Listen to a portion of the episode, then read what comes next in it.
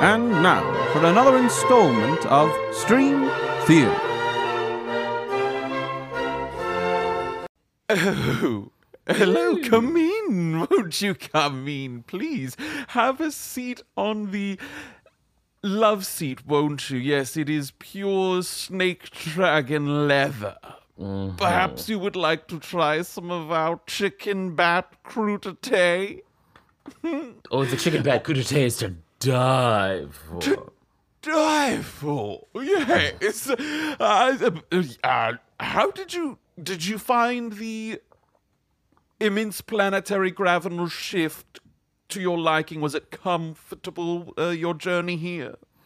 Yes, it was decent. It was uh, a bit disorienting, uh, to say least. Slightly nauseated, but it, all in all, it's decent.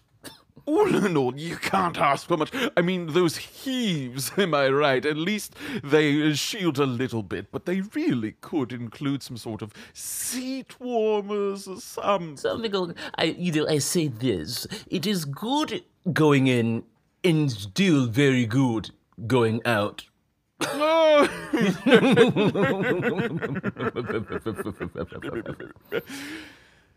Ah, dear listener, with whatever that was, you know it could only be one thing. Uh huh. What is it? Oh, it's stream theory. It's stream Oh, theory. right. Yes. That's yes. right. Yes. Fuck. Yeah. Jesus. Yeah. I forgot for a second myself. And so, if you're asking yourself right now, what the fuck are you saying? That's totally valid.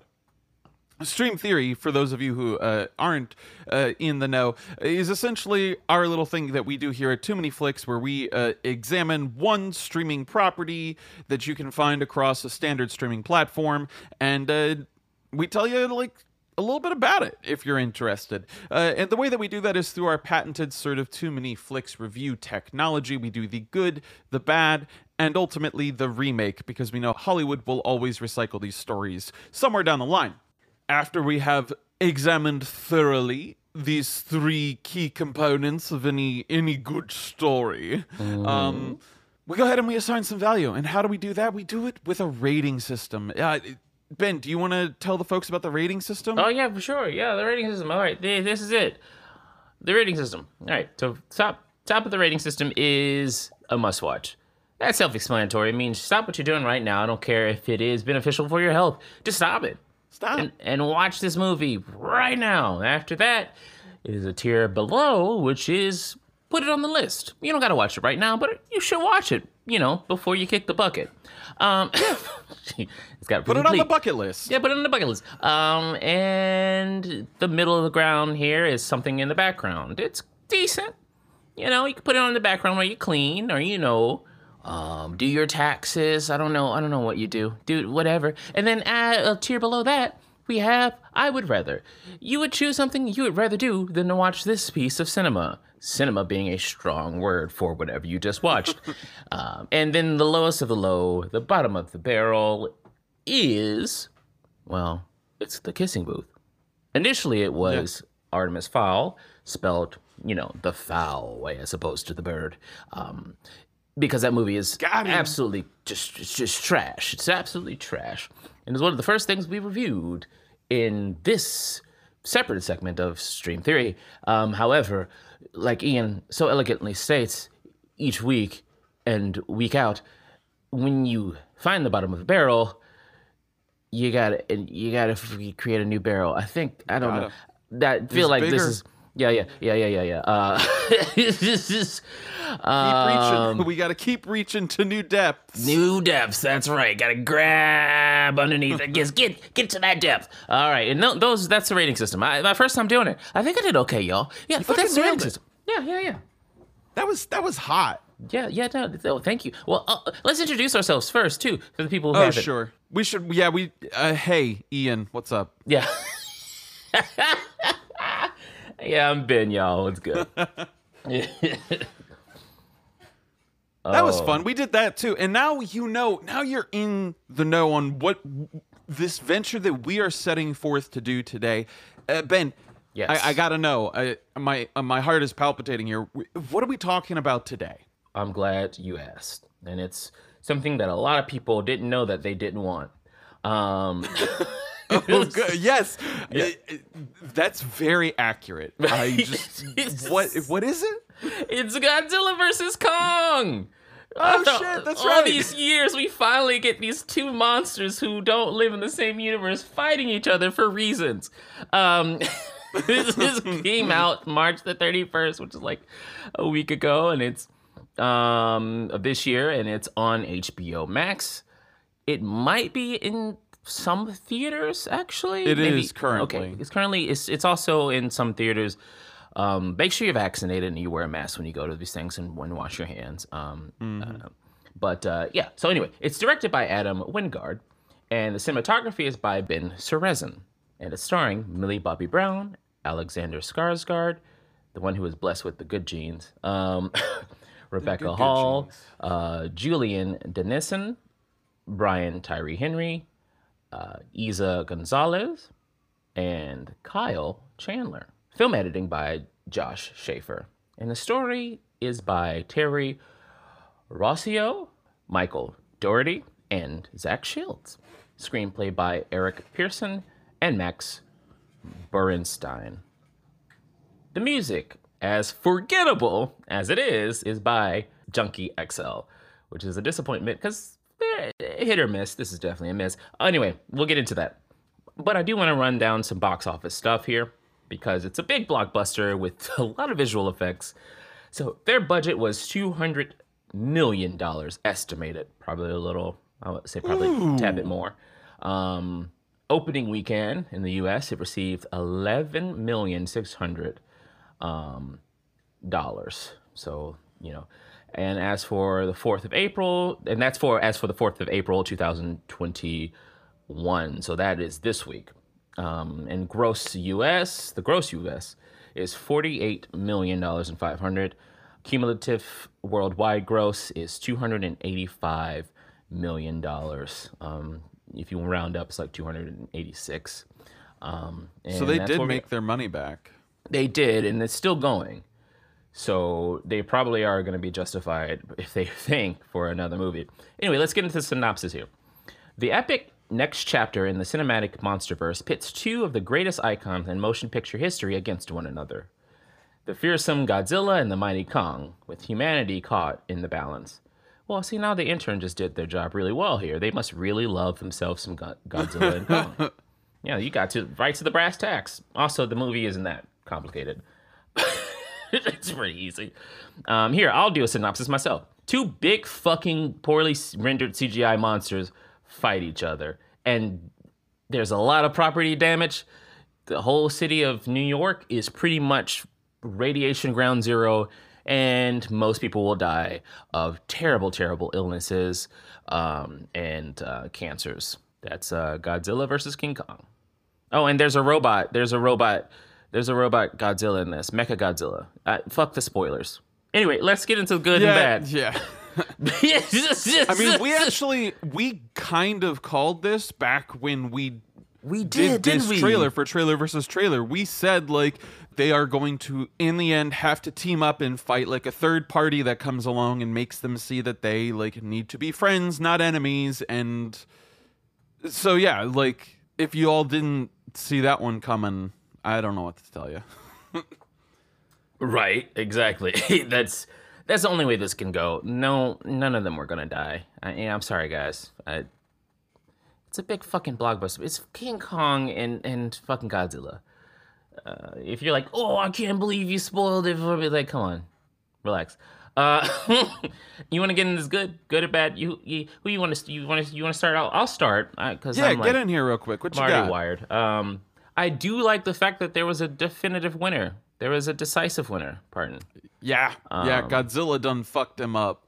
Yeah, and he fucked him up a good couple of times. Um, which makes me think that I can get into the I'll get into the bad about this. Um, this is like a very like petty, nerdy, pushes glasses on bridge of nose. Uh, um, I'm, I'm, I'm bad, so I'll get into that later. But I do like the fact that they went there. They were like, no, there's a definitive and a, and, and, and a decisive winner here. Um, it's very clear who is the king of monsters. Um, and that was cool. I like that. You know, I thought it was going to be a draw. They didn't go that route. So good on them. Mm-hmm. All right. That's, That's my a- good. That's a valid good. I uh so I actually have a good here. Okay. and that is uh, the character of Jia and the actress that played her, uh, Kaylee Hottle. Yeah, Uh, she's good. Yeah. She's a, a young uh, performer who is actually uh, at least hard of hearing, if not if not deaf. I need to double check that, but um, she really added a human element to the story that like. I'm not going to sit here and say was fully realized or fleshed out, but like the few times uh so she is uh all deaf just to just to verify that, which is awesome. Um and the fact that like her character actually mattered in this story was fucking rad. Uh on top of that like she's just really good. Here is a young child that was acting with a blue wall And like and one of the tennis most touching scenes is when she uh, goes to Kong's side on that aircraft carrier. Mm-hmm, Really, really great performance. Really, really cool character. It's a shame that it, it was uh, in a movie where the humans don't really matter to much consequence, but it's still rad that I, I was I was uh, anytime that her and Kong and also uh, Rebecca Hall who I guess I'll just tack on, uh, gives a performance that is, you know, good, but again, like the humans don't fucking matter in this. So her and Jia and just their sort of relationship to Kong and the story as a whole, like I I enjoyed both of those. Jia, uh, excuse me, uh, Kaylee Hottle playing Jia Jia was the standout performance for me though. Yeah. Okay. I agree. That's that's a very valid point, my friend. Because that's that's what yeah.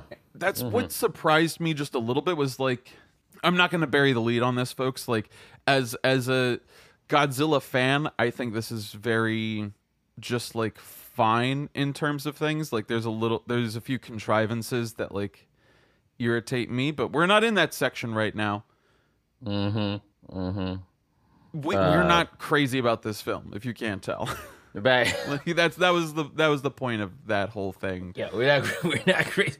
but there are Um, standout moments and that was one Yeah. D- despite not being crazy about it, it's a pretty fun film. mm-hmm. There are a lot of fun moments. There are a lot of fun moments. There's really, there's some really beautifully shot moments and CGI rendered moments on via via um, FX. Um, that would there be is partic- something yeah there are some sequences that look really fucking rad. Do you have one in particular that stood Yes, out I to you? Do. because i can think Um, of a few too. there's a moment where they they enter like the hollow world um aspect which is i think new. First time i think we're seeing it here in the in the franchise. I haven't watched king kong versus uh king of monsters yet which is something we'll get into later but i did really enjoy that the the them entering that space it's really cool it's really pretty actually and I was I was like, oh, this is nice. This is nice. The first time I watched it, because I had to watch it a couple of times because I've fallen asleep. Um, not because the movie was necessarily boring. It's just I was tired. Uh, Um, anyway, I woke up and I was like, oh, I was like, oh shit, where am I? Oh, this is beautiful. I love this. this is like right in that moment in that sequence. Um, the but yes. design for hollow earth is overall pretty fucking cool yeah, it is very cool. Yeah, and like uh, um, mm-hmm. th- there's a whole uh sorry i was doing research to discover when No, hollow good, earth good, you was good, introduced to the monsterverse and it was 2019's king of the monsters oh, it was. So this is like this is like a new addition to the canon. This was this was Universal being like, how do we explain many mo- monsters and many more to come? Mm-hmm.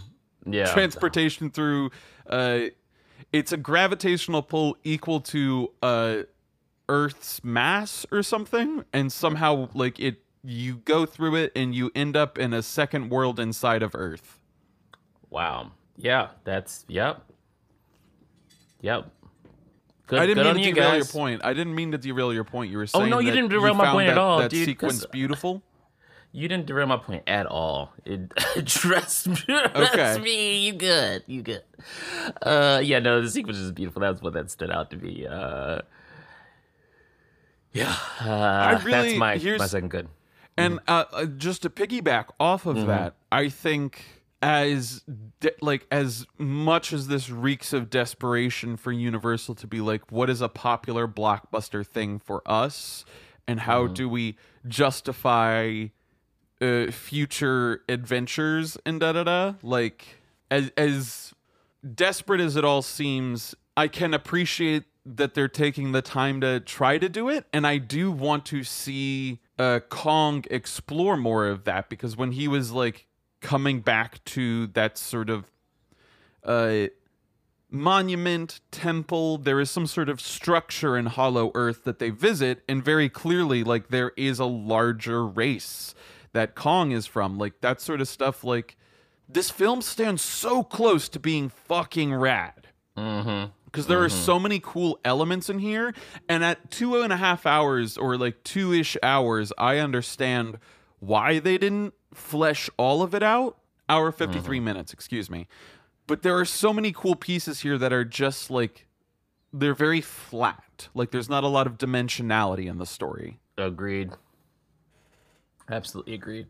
and so we are in the goods do we have can we can we collectively together get like w- squeeze out one more good from this film I think so. I think we can. I, I think we can. Um, I will say this. This is not. That's just like a, a half point up, point five. Uh, I do like the writing they gave to Brian Tyree Henry's character. he's a lot of is fun Pretty clever. He's a lot Yeah. of fun. All right, that's it. This- he has a, he has one line where, where uh, the big bad is given a speech and the big bad just is disposed of, and he's like, "Ah, man, I really want to hear the rest of that speech." And I was like, "That is hilarious." i liked you go. i liked that um I, i'll say this too um i like the color palette that they use in this Yeah, Um, too. there's a lot of blue and like violet like blue and like purple Mm-hmm. and those are just two colors that I really love. And it was a refreshing change from like the blue and orange that is so often used in blockbuster type stuff. That's there. That's there. Don't get me wrong. But the whole Hong Kong sequence at night when they are like squaring up to like fight and like there's just like blue in one side of the screen and this violet purple in the other. It. I appreciated it. It felt a. It had a cool look to it even I if it agree. wasn't perfectly rendered. I agree. It did have a cool look to it. Um, yeah, I, yeah, absolutely. I, I liked it a, that part and that aspect a lot. And I would say, you know, the filmmakers made a competent film. It not is. awful It is by and large a competent film. by the numbers. It's pretty much by the numbers. It's like okay, here it is. Um. All right. Well, with that, I think we can get into the bad. Fuck yeah. Yeah, yeah. yeah. You want to go first? Go ahead. Yeah, all right. Fine. Yeah, cuz Yeah. like hey, I've watched this movie at least two times. I still can't tell you why they want to what they want King Kong to do at the start of the film. Mm-hmm. like I get it. I do get it, but I don't. You know, like I get they're like we need to get him to Hollow Earth to see if he can find other titans to help us da da da like or like we need to move him so that Godzilla don't come and fuck with him like Which but then let's move him across the ocean like Right, which is yeah, like yeah. Godzilla's fucking deal like Godzilla didn't even care about King Kong. That's it. Yeah, yeah. The, them, them fighting was completely contrived. I, It- it- I, I did it not was care. contrived because he he does care for whatever reason he does attack them on that sea voyage He do, he he does care. I'm talking about before he even arrived, and the reason Hmm. is like, what what is he like? He really hates the fact that he can sense that they're there's another alpha or another big like titan creature there are things Yeah. called titans dear listener Right. and there are uh, many of them it's how they justify the existence of these creatures i guess was, but wasn't he like particularly targeting the the facility for reasons? he targeted the facility um and i think people mistakenly so okay this is great because you're helping me kind of understand now to a Right. degree what this movie was even fucking This is a about. problem that we have to go through. This like this is a problem. Uh, and I'm sure that there's many people who got it on the first go. Congratulations. There I look forward to you justifying in the comments the rest of this movie's problems. Mm-hmm. So he attacks the Apex facility. Brian Tyree Henry sees a big old orb thing that he somehow identifies as an eye. Like, I had no idea that that was an eye. Like, that could have been a core, that could have been a, like a. Godzilla attacks this Apex facility. Everybody, I guess, thinks that he's looking for King Kong. Mm-hmm. Well, no, because everybody sort of says like we don't know why he's attacking humans now. Like we thought he was friendly. Um so fuck. I I don't even know if this movie knows why Godzilla attacked the facility, but purportedly it is because he was upset about the mecha Godzilla that was being made.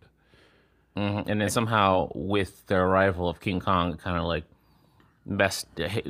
He's like, oh, Alpha, Alpha. There's a lot of things been done, and he just kind of goes pissy. That's I mean, that's definitely what they make it seem like to my recollection is like yeah, they're like he's he's mad that there's another like threat, I guess, and now that we have Kong out in the open, like he's going to come find him.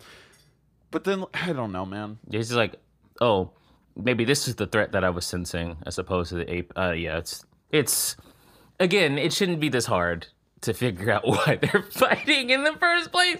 Yeah. It's like, like, dude. Okay, so here's uh, to tack onto this bad. Yeah, uh, it's gonna be my bad. This bad just I think helps your bad, and um, the the fact that they only had one uh, King Kong movie, I think hurts this this movie because they had what, th- they, what three Godzilla movies before, if I'm not mistaken. There was Godzilla 2014. Let's see actually. This is good. Maybe two. Maybe they did have two. Yeah, so this this American franchise, like there have been other Japanese based Godzilla films, but it does look like to my the best of my knowledge right now, we had two Godzilla movies, one King Kong movie, and now this showdown. Okay. Yeah, it, and also the the which King Kong Skull Island was actually pretty okay. None of you saw it. Like it was, I was like, oh, this is decent.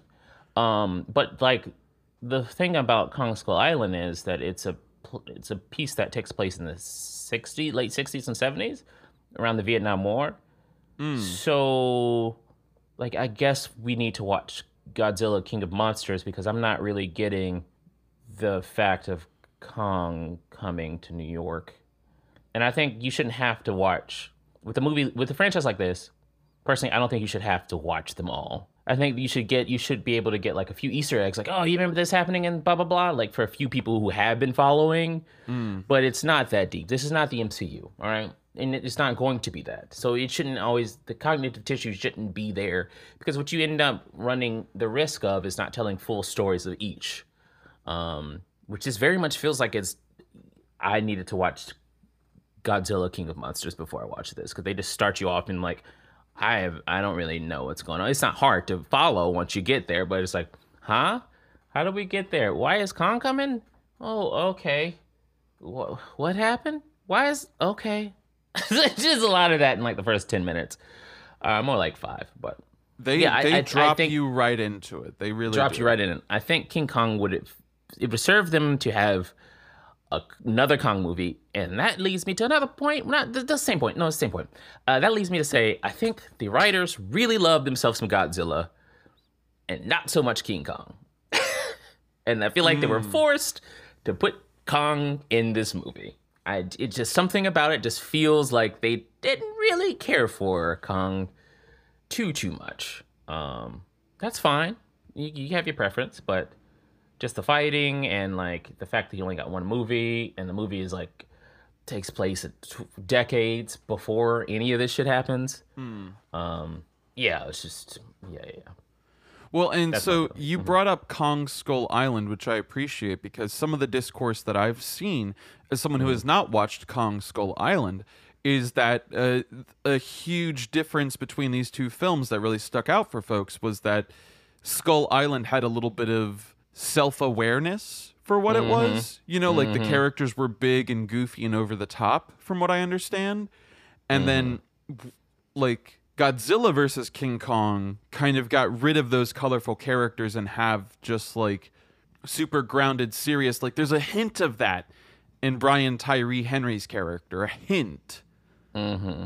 but he is the only sort of larger than life character in this. Like, yo, I didn't even know that was Alexander Skarsgård, and he's mm-hmm. like the main white dude in the film. Yeah. Like, I Yeah. watched this and I couldn't even remember his name until I pulled up the IMDb thing. Like, the humans in this are not interesting in any way. I know, I know the little girl that can talk with Kong, Jia, and I know Rebecca Hall, and I didn't even know her name was Ilene until I just looked right now. Yeah, there's no one that stands out. And this movie desperately needed a 90s treatment to it, honestly. This movie thinks is smarter than it is. And I don't think it thinks it's like super intelligent. I don't I know I think they do understand that it's a big big fucking monsters fighting each other because you could tell with the the Mecha Godzilla and that fight between the Kong hmm. and, and Godzilla. But I think it could have been I think it could have been sillier. I think they had a lot more room for it to be completely bonkers and they just wouldn't go there. And I'm just like, you, you need to. And in a movie like this, you just gotta. It has to be ridiculous. Don't be serious, because if you you're trying to be serious with us, uh, it's just gonna end up being ridiculous for the wrong reasons. Yes. You want it to be ridiculous for the right reasons. And so I think you've helped me stumble on to like another major issue that I took with this film, which is it is a film of convenient circumstances. A lot of times characters can just get where they need to go because the story is happening there. Uh, namely, like the first time Brian Tyree Henry slips through a mega major corporation security door, like mm-hmm. it's fine, it's in the middle of a crisis and it's it's like kind of understandable. When he subsequently does it with two children like two more times, mm-hmm. it starts to just feel like lazy writing. It starts to feel like, mm-hmm. oh, we need to get them to fucking Hong Kong somehow. Okay, great. No one ever guards the doors ever in this billion dollar company that is building a giant Tyrannosaurus robot. Like, what?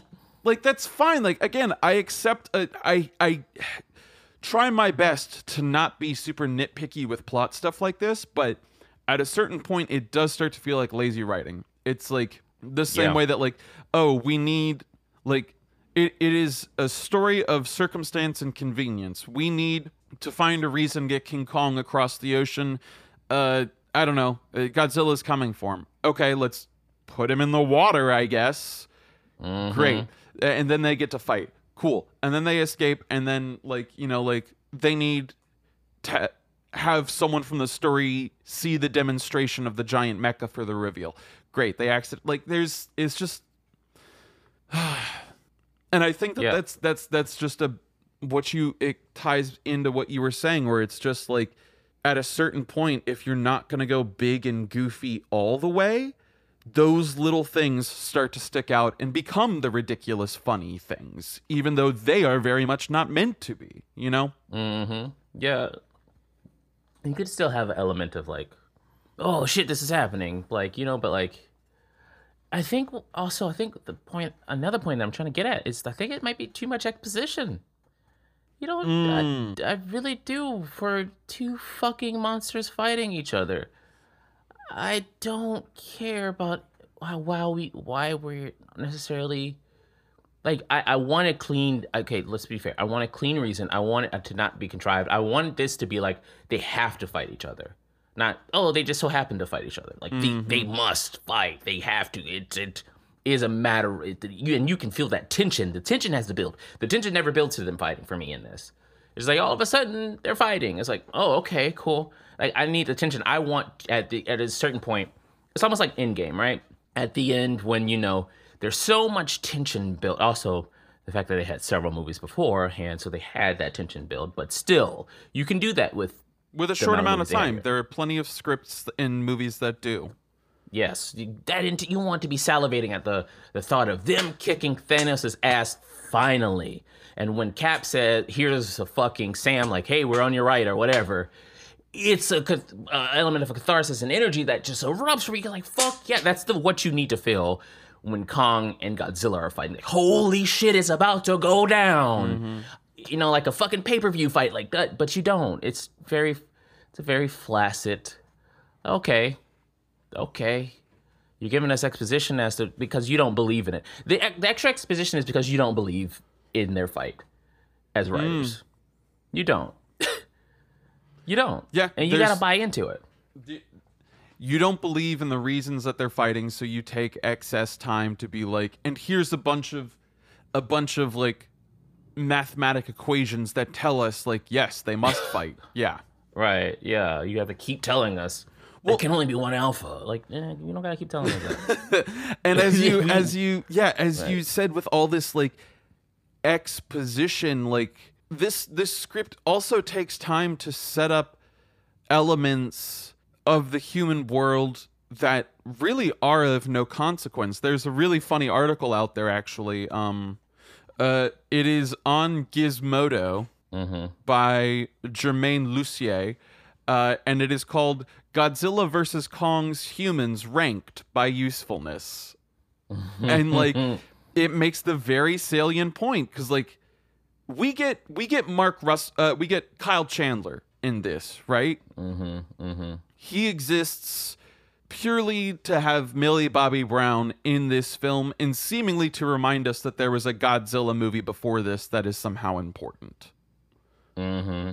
Because otherwise, we see him and then he just doesn't fucking matter. Like, all, like, he's pr- like, I don't know. There, there are so many characters in this that are just like, hey, here's like the human world and the human world grappling with the existence of these titans like how do we form policy how do we af- like help and affect those who uh, have been victim to the catastrophes of these massive uh, creature battles like we're going to introduce all of these questions and thoughts into the into the universe that are way more interesting than the contrived fight that we have happening and then just not even think about them yeah.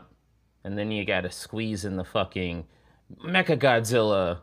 We need a fucking reason why they stop fighting. Well, actually, and can we say the Mecha Godzilla's design? Yeah, Fucking lame. dope. Oh, I, I didn't like like it. I like it. I'm not gonna lie, dude. Hold on. That's so funny. Lame. Like ah, dope lame. Oh shit. No, no, no. I, I, I like I like the design of like its attacks, its abilities. When I was Uh, watching you know what, it, that's probably it for me too. when I was watching it in the in the film, like it looks like way too skinny, like and like not That I agree with. Yes. It almost looks like a fucking hybrid of a person. I guess it is kind of weird now that I think about. It. Now I'm looking at it.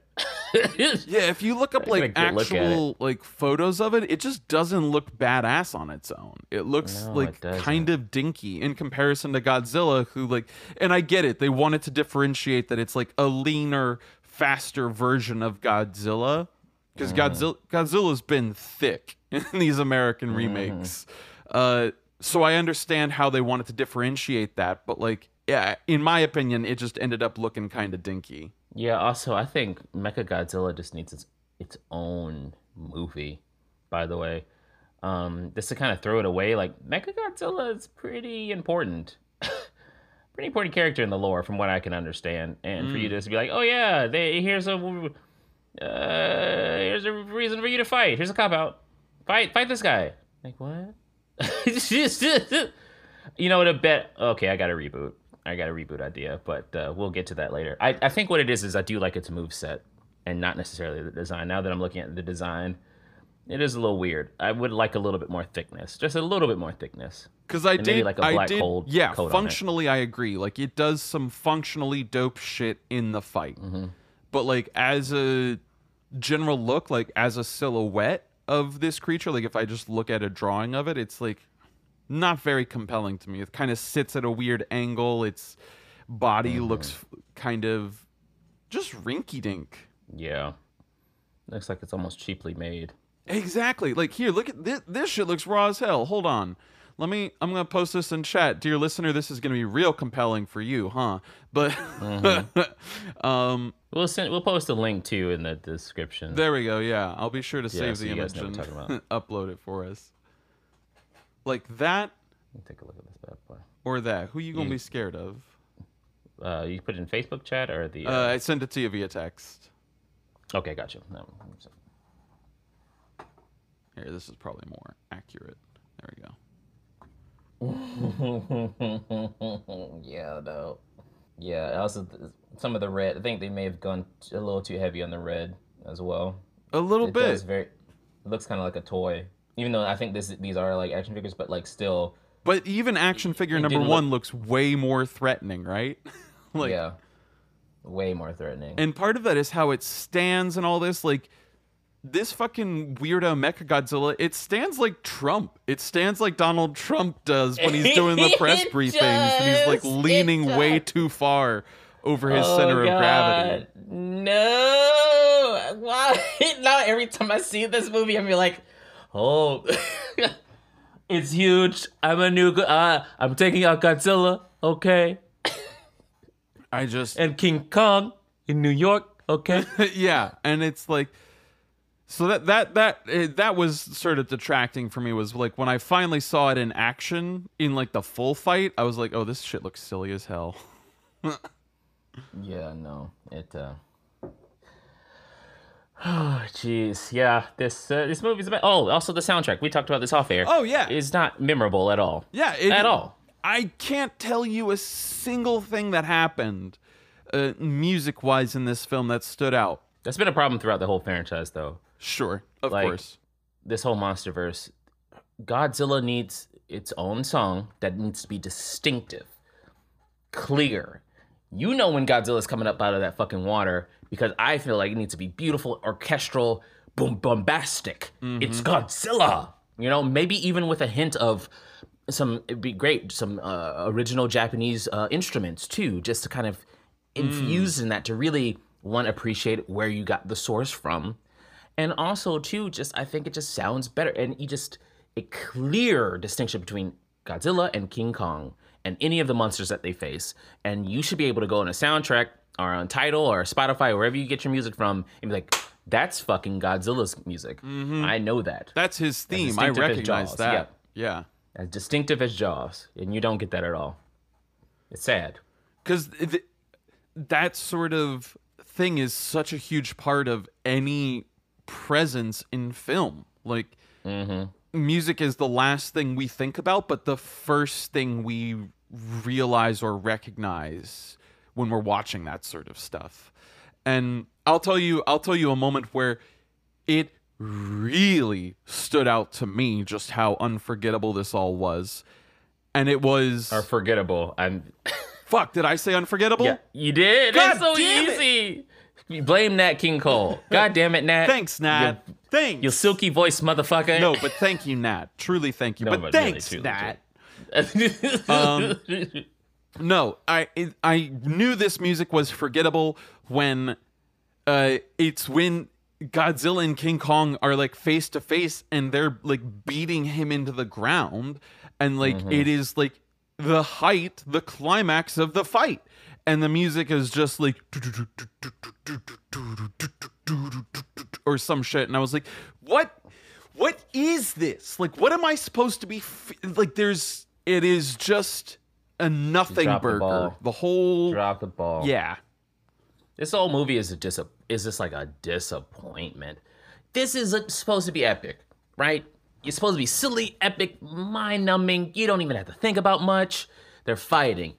I want the first of all, I'm really kind of mad that we don't get a a prelude, a, a small clip at the beginning of the movie, right? Maybe it's a slight recap of what happened last time, or um, what's about to have transpire, or King Kong coming to New York, and then you give us the title card, and then you give us boom boom, and that's when you give us the the music for Ki- Go- Godzilla and King Kong as the title card pushes in. They might have done that. I don't think so. I don't remember. No, so this film actually starts off, uh, and I didn't dislike the way that it starts off, but it starts off uh, introducing Kong and his relationship to Jia. She's making the uh, cool. the doll of King Kong, and she she runs up to him. This film, I'll say this. While I, I hate how many elements it introduces and then just dismisses out of convenience or like, you know, the need for I don't know, whatever this film is really tightly paced in terms of like okay like yes we have this contrived explanation we need to get across here are all the pieces in a very economical way uh Yeah, and so no, this it's, film it's complicated. Yeah. yeah so the film starts off with kong in his enclosure, uh, we see his relationship with Jia. She presents him with the doll. We also see a, a little hidden camera that's like built into the trees so that we get a, a little foreshadowing as Kong builds a spear from a tree and pierces the dome that is his holographic containment center. Mm, okay, cool, cool, cool. I would have liked maybe that, and then cut to title card. It again, this is made pretty well, but with that cut to title card and push in of the of the title, you are able then to establish like some really cool music elements. You you cut everything out and it's just title card, and then you hear this the the themes, the theme for these two this movie for these two fighting each other, like uh, like almost a Star Wars movie or like any other like uh, I think Marvel does this a few times too, where you just kind of have that cold open or more of a warm open because they can't do cold opens.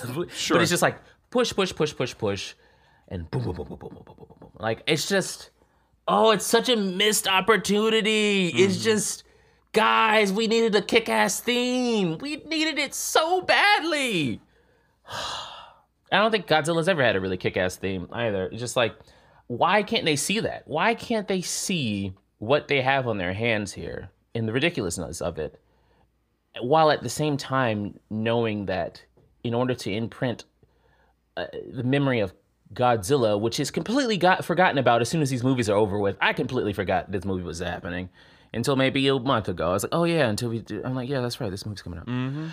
But with that imprinted song and that soundtrack and that score to correlate with it, then you get it amped. I don't know. I can talk about this all over and over again because I really love scores and, and, music and how they become a character in, in, in movies. Um, is there any other bad man? I mean, plenty, yes. Right. But I feel like we've sort of covered the main tent poles of right. what makes this film competent but not engaging. So like let's let's think about if we are tasked with remaking this, how do we do that? How do we shape this up in such a way that it, it, it feels uh, fresh and, and okay. invigorating? Let's paint the picture. So we're in the boardroom. We're writing group F. Okay. Because there's several writing groups, mm-hmm, huh? Mm-hmm. Um, they're cutting down the budget. They're like, hey, look, we can't afford all these people to write on it. Um, we need you two and, and Matt to, we need you three to, to, to start writing this movie for real, for real. Like, this is your movie, but we won't tell anybody yet. Sure. Because we're a shady corporation. Okay, cool. Oh, yeah, yeah, absolutely. Cool, cool, cool, cool, cool. Cool. All right. Um, do you have um, any booze that we can drink, maybe some illicit drugs. Yeah, yeah, yeah. Take it all night. You'll be here for a week. Figure it out. Okay, cool. Great, great, great, great. Now we're, we're sweaty. We're gross. We're in our dress clothes, work clothes. All right, cool. Uh, ben says, first of all, no Mecha Godzilla in this. Mm. Mecha Godzilla is is the stinger. Mm. Don't need a Mecha Godzilla. Go- Mecha Godzilla should be his own thing, and should only fight Godzilla. Personally, you these two fight each other, and what stops them is the little girl right? See, somehow maybe she gets hurt, maybe she gets in between them, mm. maybe you know, um, right before the the killing blow, she's there and she cries, and Kong looks at her, and then looks at Godzilla and's like, "No, I'm not gonna do this." You know, throughout the movie, he finally starts to get, mm-hmm. "Oh, this may not be," and then you have that emotional crux there. And eh, well, I how do you like it? And, and that. I yeah. love that because mm-hmm. now the fight is personal. Mm-hmm. Now the fight isn't mm-hmm. just two fucking doofuses in a bar who can't stand that they both bench press 255. it's just pretty much you what know, this movie is. It's pretty much what it is. It's just a fucking mm-hmm. bar brawl with two inconsiderate bros who are like mm-hmm. wrecking the bar and costing people not just trillions of dollars but lives. And mm-hmm. you know, again, kaiju movie, you kind of understand from the promise of the genre, we're putting all of that aside Mm-hmm. But that makes the fight personal if Jia is instrumental in highlighting for Kong and Godzilla, like, mm-hmm. hey, y'all sort of set out in your own ways to, in your past appearances, canonically protect human life. Loosely, Godzilla's is seemingly much more tied to like pride and, and shit like that, but also like mm. actively protecting human life at times from existential monster threats. Mm-hmm. This way, the heart and emotional core that they want the story to be between Jia and Kong is there, and it matters in this fight. If she is like there and like I don't know if it is Kong or Godzilla, but they somehow recognize the error in their ways in that moment. Is it more challenging from like pleasing the fans' perspective? Probably. Is it a better story? Absolutely. I love this. That's And such you- a good idea. You can you get, Godzilla can also like so you, we we see maybe there's three parts of a fight or three fights in general. Sure. That way you can still get the Beginning, middle, and tie, the end. You get your yeah. yeah yeah one in one out. Um, but Godzilla can notice how she's able to communicate with one of the with the Titan. She's communic She's talking Mm. to Kong, and she's like, "Whoa, what is this? This is interesting." Like he can, yeah, you know, Godzilla can peep it for a little bit, and it's like it's weird, Mm-hmm. and continue to fight because pride and everything. And then we see Kong down, and we see maybe either Kong down or Godzilla down, um, and we see just her crying and just like trying to help Kong, and Godzilla's like, "Oh shit, man, I feel like a dick now. My bad." And that's the crux. That's the that's the. It's like okay, cool. And then we learn that maybe Godzilla was manipulated somehow, or whatever we need to do to make it. sympathetic to the audience and da da da. Absolutely. Yeah. But I think that you've already solved a huge problem, which is like the fight just happens and there's no actual emotional stakes in it outside of like the two fan bases, like, you know, pride and wanting to see their team win. There's no actual mm-hmm. emotional gravity there, but through Jia, and I think this is great too. Godzilla observing Jia communicating with Kong, like, what is this? This isn't just another stupid, vicious monster. This is another monster who cares for these strange little ant like things in its own way. Right. They both learn that could- something. yeah. And that could be something in the Hollow Earth that they need, maybe some type of MacGuffin. I don't know. That they need, like it maybe just that time of um, at once in millennia, king must be crowned, or some fucking shit. And it's been a long time, and now their their innate um, senses are kicking in. and They must fight, and he's he's well, once you get close to that area, you start to feel an overwhelming sense of um, uh, what do you call it, hormones or pheromones or whatever start to just Yeah, the urge. kick in for Kong because he's around that area, and then Godzilla also feels it because once in a millennia, maybe it's a full moon or some type of red moon or something, and the only thing that can cut through them is a girl. Um, what else am I gonna say here? Oh yes, make it silly. So that means if you make it even sillier, more comedy, just a tad bit more comedy, um, that those moments will really stick out. those moments will stick out and that is already so much more interesting than what we have going on in this original text because what i also love about that edition with you know like whatever sort of cosmic MacGuffin is happening that forces these monsters to collide, uh, mm-hmm. there's this theme of like tradition. Like, well, it's happened mm-hmm. every millennia. So, like, naturally, like, this needs to happen. And then mm-hmm. it is these two individuals who hold all the power uh, and believe that because of this old tradition or whatever astrological MacGuffin, whatever the fuck is happening, that they need to fight and one needs to come out on top. It forces them to examine, buck against that tradition. Like, this is already such a thematically stronger film. I fucking love this. Yeah. Also, by the way, they could foreshadow that that that that MacGuffin through the entire franchise. through the entire franchise. And then, like you said, we get the stinger of Mecha Godzilla. Like they've put aside their differences. Do a fucking hey, do an Infinity War ending, like where they finally mm-hmm. realize that they shouldn't be fighting each other and they're about to separate. And that is when you introduce this massive new problem that launches us into the next film. And I would even go so far as to say that the main antagonist, the the corporation corporate guy, Simmons or something. actually, yes, he actually has backing of some citizens of New York or wherever they are mm. in this time because they're tired of their shit getting fucking broken. Yeah. People are actually tired and starting to slowly turn against Godzilla because he creates this massive amount of fucking collateral damage. Mm-hmm. How do you do that? How do you get the people behind you? Maybe he's even a mayor a political figures like, we need to work on Apex. Apex needs to happen. We're tired of our build- buildings and businesses being Yes. fucking torn down, and we've got something for it Godzilla. Mecha Godzilla. I love this. You have a reason. Yeah, you have a Yeah, reason. uh, yeah. And like because again, this is the film's problem is that like all of that stuff is like sprinkled in or hinted at, but is mainly used as just sort of like a backdrop for these characters to exist. That is so much more interesting than whatever they were fucking doing here. So I think you tie in, you make Jia's relationship to Kong the sort of central MacGuffin that helps them come together in the end and like team up. But also, yes, we get mm. this very human story of like, hey, we're terrified. Like, we ha- have been met with the existential truth that there is something that if it wanted to, it could just walk through and upturn the entire global uh, way things work. Yep. And that millennia fight where the planets align and they have un, uh, insatiable rage to kill each other is enough of impetus to really start to get the public to be like, yeah, this is bullshit. There's some sort of leak. you um, have Nathan Lind, yeah. who I now understand is who Alexander Skarsgård plays, and mm-hmm. Nathan uh-huh. Lind's character, who is, from memory serves, the sort of archaeological uh, know-all about like you know Hollow Earth and shit, is like, hey, I found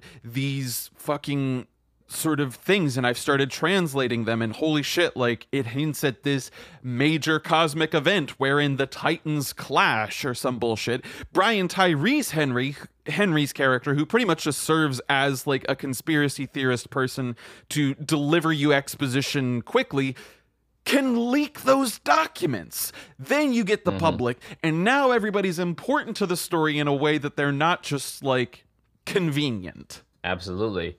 Abs- and there's so much more emotional uh, connectivity at stake. There's businesses, there's people. You start to re- really one of these things that these these movies really do a poor job at. Any type of movie like this is not getting enough of of a POV about how the people feel about this. Superhero movies are big on missing this point. How are the citizens feeling about their fucking shit being like you know you don't always have to go so deep in it but every once in a while it'd be nice to have an introspective uh, a look and lens at this Well, then I think that's Because part of what made yeah. films like Pacific Rim so refreshing, right? Is that like, mm-hmm. do they do it perfectly either? No, but the whole premise of the film is that we are seeing a human emotional response to these threats, to the damage that they have caused. Like, that is what the Jaegers absolutely are. absolutely absolutely yeah. And at a certain point you're just tired of evacuating and getting your fucking town smashed mm-hmm. which gives even more some people might even root for mega godzilla honestly. You know what i mean? So you actually start feeling that that, that human connection mm, to godzilla yeah. and obviously they couldn't you know it, it was something that happens every millennia it probably won't happen again like so there's a conflict there and that's one that we have to sit with as an as an audience. I love, yes, I love that because here's the thing humans go to watch stories about humans. They don't have to mm-hmm. look like humans, they don't have to be presented as humans. But at the end of the day, mm-hmm. what an audience will always connect with, whether they recognize it or not, are the human qualities that you have introduced to your protagonist. Like that's what mm-hmm. that's where the catharsis comes from, right? And so the fact that these kaiju films not always, but this one in particular. Like you understand you're going to watch a monster fight movie. The socioeconomic, geopolitical like forum is not necessarily your main focus.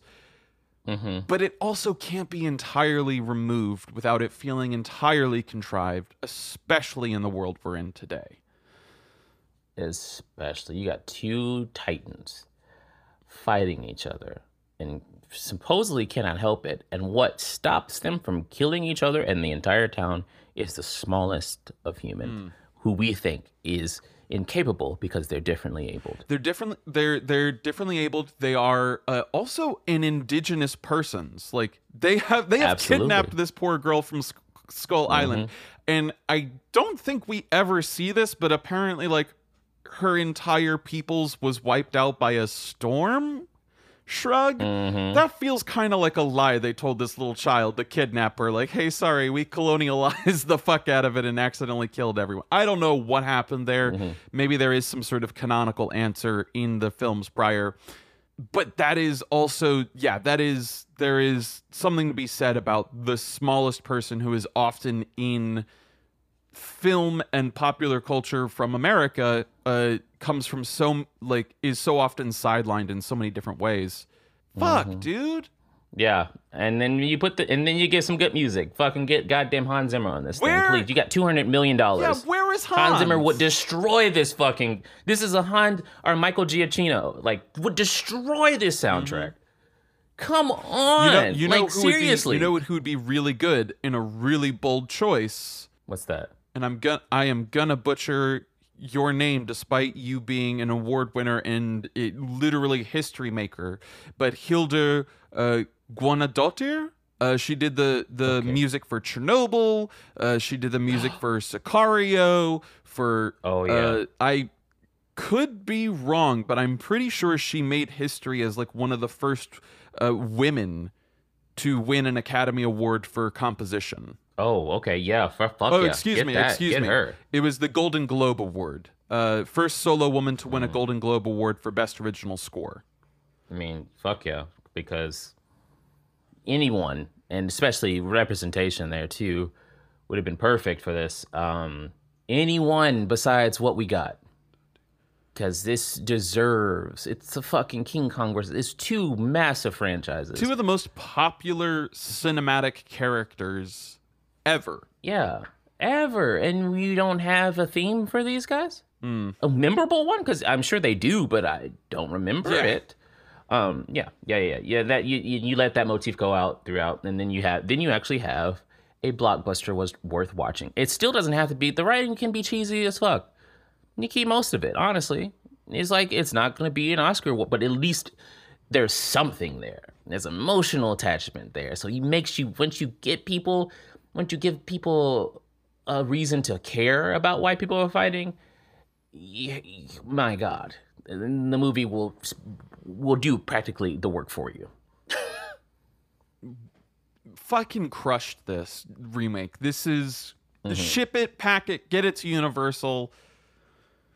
I think it's time that we we rate this film because Absolutely, absolutely. Because we talk about this all. yeah, we could. Uh, yeah, yeah. Um, you want to go first? Would you like me to go first? Um, why don't you kick it off? What are you feeling? What are you feeling? kick Uh, Godzilla versus Kong, Ben. At the end of the day, what are you giving it? I'm gonna put it in the background. Mm, Like mm-hmm. it, it, it has a lot of issues. Like, don't get me wrong. Some of those could have been excused if it was a little bit more fun. Sure. Um, but all in all, it's still a good time. I mean, like, it's not asking and requiring you to fucking sit down and, and analyze it like we did just a few minutes ago. Like, it, it's two fucking monsters poorly rendered fighting each other in a radiation field. town. yeah, and we didn't even touch on that in the bads, did we? That like some of the opening CGI for these characters is rough. It's rough. It's rough. Uh, I like I I am squarely there with you, bud. I think it is something for the background. Um, it's like just it's just not super fun. If it was just a little more fun and a little bit more Mm-hmm. interested in exploring any sort of emotional thing, like I think this film could have been super great. But yeah, put it on and every so often watch the monsters punch each other. yeah, you, too. I would have had a cameo, a Matthew Broderick cameo too. Oh, that would have squarely put it on the list for me. Even just that small thing of him being like fish or some stupid shit. I don't fucking know, but like That's how you do. That's how you have fun with something like this. Ah, I just missed opportunities. This what, Yeah. what makes me so mad about this. There's so many missed opportunities. anyway, regardless of that, um, yeah. All right. Well, that concludes our review on Godzilla versus Kong. Ian, what movie are we watching next week? Dear friends, next week we are going to be partaking in uh, the Amazon Prime uh, original, if memory serves, The Sound of Metal. The Sound of Metal. You can find that on Amazon Prime. Uh, it is up for a few Oscar noms, in no small part because uh, Riz, Riz Ahmed is part of it, and he's just fucking good already. Like he's coming up, and it's exciting, and we are going to uh, uh, do the thing. By the way, this was on Do HBO the Max. By the way, I don't know if we talked about Kong. Godzilla. You can find it on HBO Max. I think we did. I think we may have mentioned it, but let's mention it again. Yeah, this Just is this movie. You can find it on HBO. All right. With that being said, um, Ian, why don't you tell the people who you are, um, how to get in contact with you, and let's see, what is your favorite water sport? Ooh, interesting. Hey friends, my name is Ian. You can find me on Facebook as Ian Mutiner. You can find me on Instagram as SockNinja888, or you can find me on Twitter as Sir Yikes a lot at Baby Got Knack. You can also hear and uh, or listen to words that I put to paper and Ben says so very well. Uh, those will be coming at you sometime in the near future. We are nearly done with five episodes, and we're hoping to do a nice broad release to get you all nice and hooked and give you all the good streamable content that you want. That's called Something Wicked. Uh, and that should be coming at you soon. We're also doing Astronautica, which is a sci fi real play podcast with Ben, I, and our incredible sound engineer Matt, and our absolute wizard of a social media strategist, Lauren Alice. Uh, we also, God, there's so many projects coming up, but those are two big ones. Uh, one class fits all. Ben and I are playing D and D with a bunch of other wonderful theater folks from Chicago. Keep an eye out for that coming to you soon. And my favorite water sport, if uh, would probably be and listener perish get the dirty shit out of your mind already all right we're talking actual like things you got to play in a pool okay i think mine would actually be and i don't know if this was like a real sport and i don't know if you ever went to the usf pool at all ben but i don't do you did you uh they, they had a shallow end of the pool with uh sort of like hoops that you could uh set up on either side so long as people weren't swimming laps. And then it was sort of like it was kind of like volleyball meets water polo. It's probably not a real sport but like Okay. Growing up as a kid learning to swim that was a shit ton of fun it was basically just like dunking people under and trying to throw the ball at the other person's hoop Oh, that's. I still feel like that is a real sport, though. I'm pretty sure. I don't know the name of it. it was probably a bastardized version of water polo Mm-hmm. I would be surprised if any of us at like eight years old knew how to play actual water polo. But that's what we did. There you go. All right. So, Ben, who are you? Where can the people find you? How do they hire you? All that goodness. And why don't you tell folks, hmm, what is your favorite? What is your, like, if you could, like, not even worry about cost, what, what would be your ideal breakfast? Okay. Yeah. I'm talking like you're like a king or some shit. And they're like, you want breakfast? And you're like, yes, it's this. Okay. All right. All right. My name's uh, Ben Jenkins. Hey. Uh, you can find me on Twitter at Benny and the Jets. Um, easier probably just to look at my name, Benjamin Timothy Jenkins. You could also find me on Instagram at O underscore true underscore apothecary underscore six six six. Um, also, just look up, looking up my name will be pretty easy as well. Just throwing the Timothy in that, and I should pop up. Um, Facebook, Benjamin Timothy Jenkins. You could also find me on my website at benjamintimothyjenkins.com. That's benjamintimothyjenkins.com. Hire a brother. I need work. I need work. Hire him. God, I really need work. Oh, it's been a rough patch this past couple of months. But hey, anyway, um, back to what we're talking about. If I were rich, if I were a king, my breakfast, ultimate breakfast, would be grits, tofu, no grits, um, the egg, the egg replacement that they use at Kalish. I don't know what they do to make. No, oh, hmm. god damn it, those eggs are really good, but I have to. Let me rewind. Jesus Christ, this is a tough one because I love me some breakfast. I would mm-hmm. actually say that the steak and eggs breakfast at Chicago Diner is something that I would love, and maybe even pancakes. Um, big hmm. floppy vegan pancakes with some nice butter and, and blueberry pancakes, by the way. Nice butter, some syrup. Fucking throw some waffles in there. Hey, this fantasy, I'm rich as fuck, and I have a personal trainer. That's So I could do it.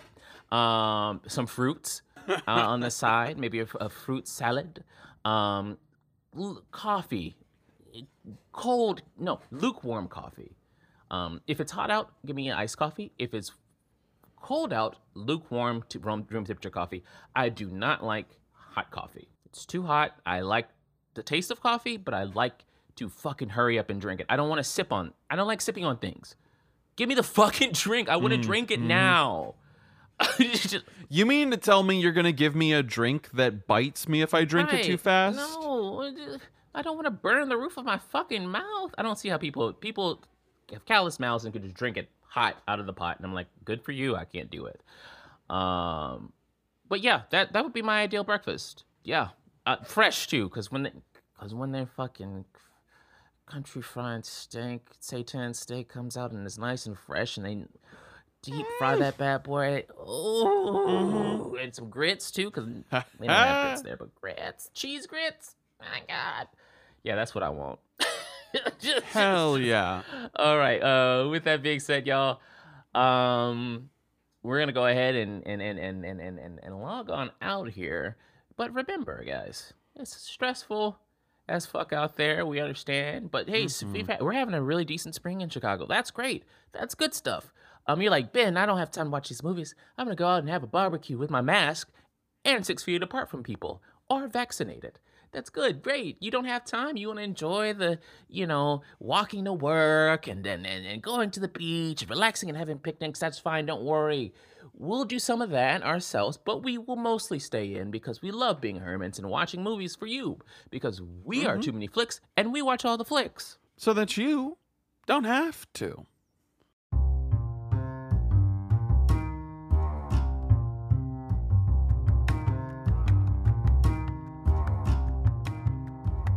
Hey, friends, thank you so much for tuning in again to another installment of Stream Theory. We really hope you are enjoying these. We really love making them for you. We know that we have changed up the segments and structure of the episodes a little bit. We would be so curious to hear your feedback. Also, maybe we haven't covered something that we should cover, or we just haven't talked about something, or you disagree with some of our opinions in these stream theories. Whatever the case, however you want to reach out and interact with us, you can do so on our social media pages. We're on Twitter, Facebook, and Instagram as Too Many Flicks with a number two at the beginning and an X at the end. You can also find us at our Gmail account, which is too many flicks.chicago at gmail.com. We are also working on revamping the Patreon, getting a bunch of cool, new, fun ideas and merch and rewards up there for the people who do help us out over there. A huge shout out to you all. You're fantastic, especially Natalie Cole, who has been there since nearly day one. All of you mean the world to us, and thank you for your support there. But we recognize that these are crazy times, so not everyone can support financially. Doing something like commenting or liking or subscribing on whatever platform you're tuning in on means its weight in gold to small podcasts like us. And finally, we know that it is an absolute madhouse out there, and there are so many more important things that require your attention at this time. We just hope that we can provide you with a little reprieve, a little solace from the madness that has become our world, because it certainly functions as that for us, and we're happy to share that. We just want to finish by saying it's crazy out there. We understand. Please wear your masks. Please wash your hands. Black Lives Matter. And stay safe. We love you.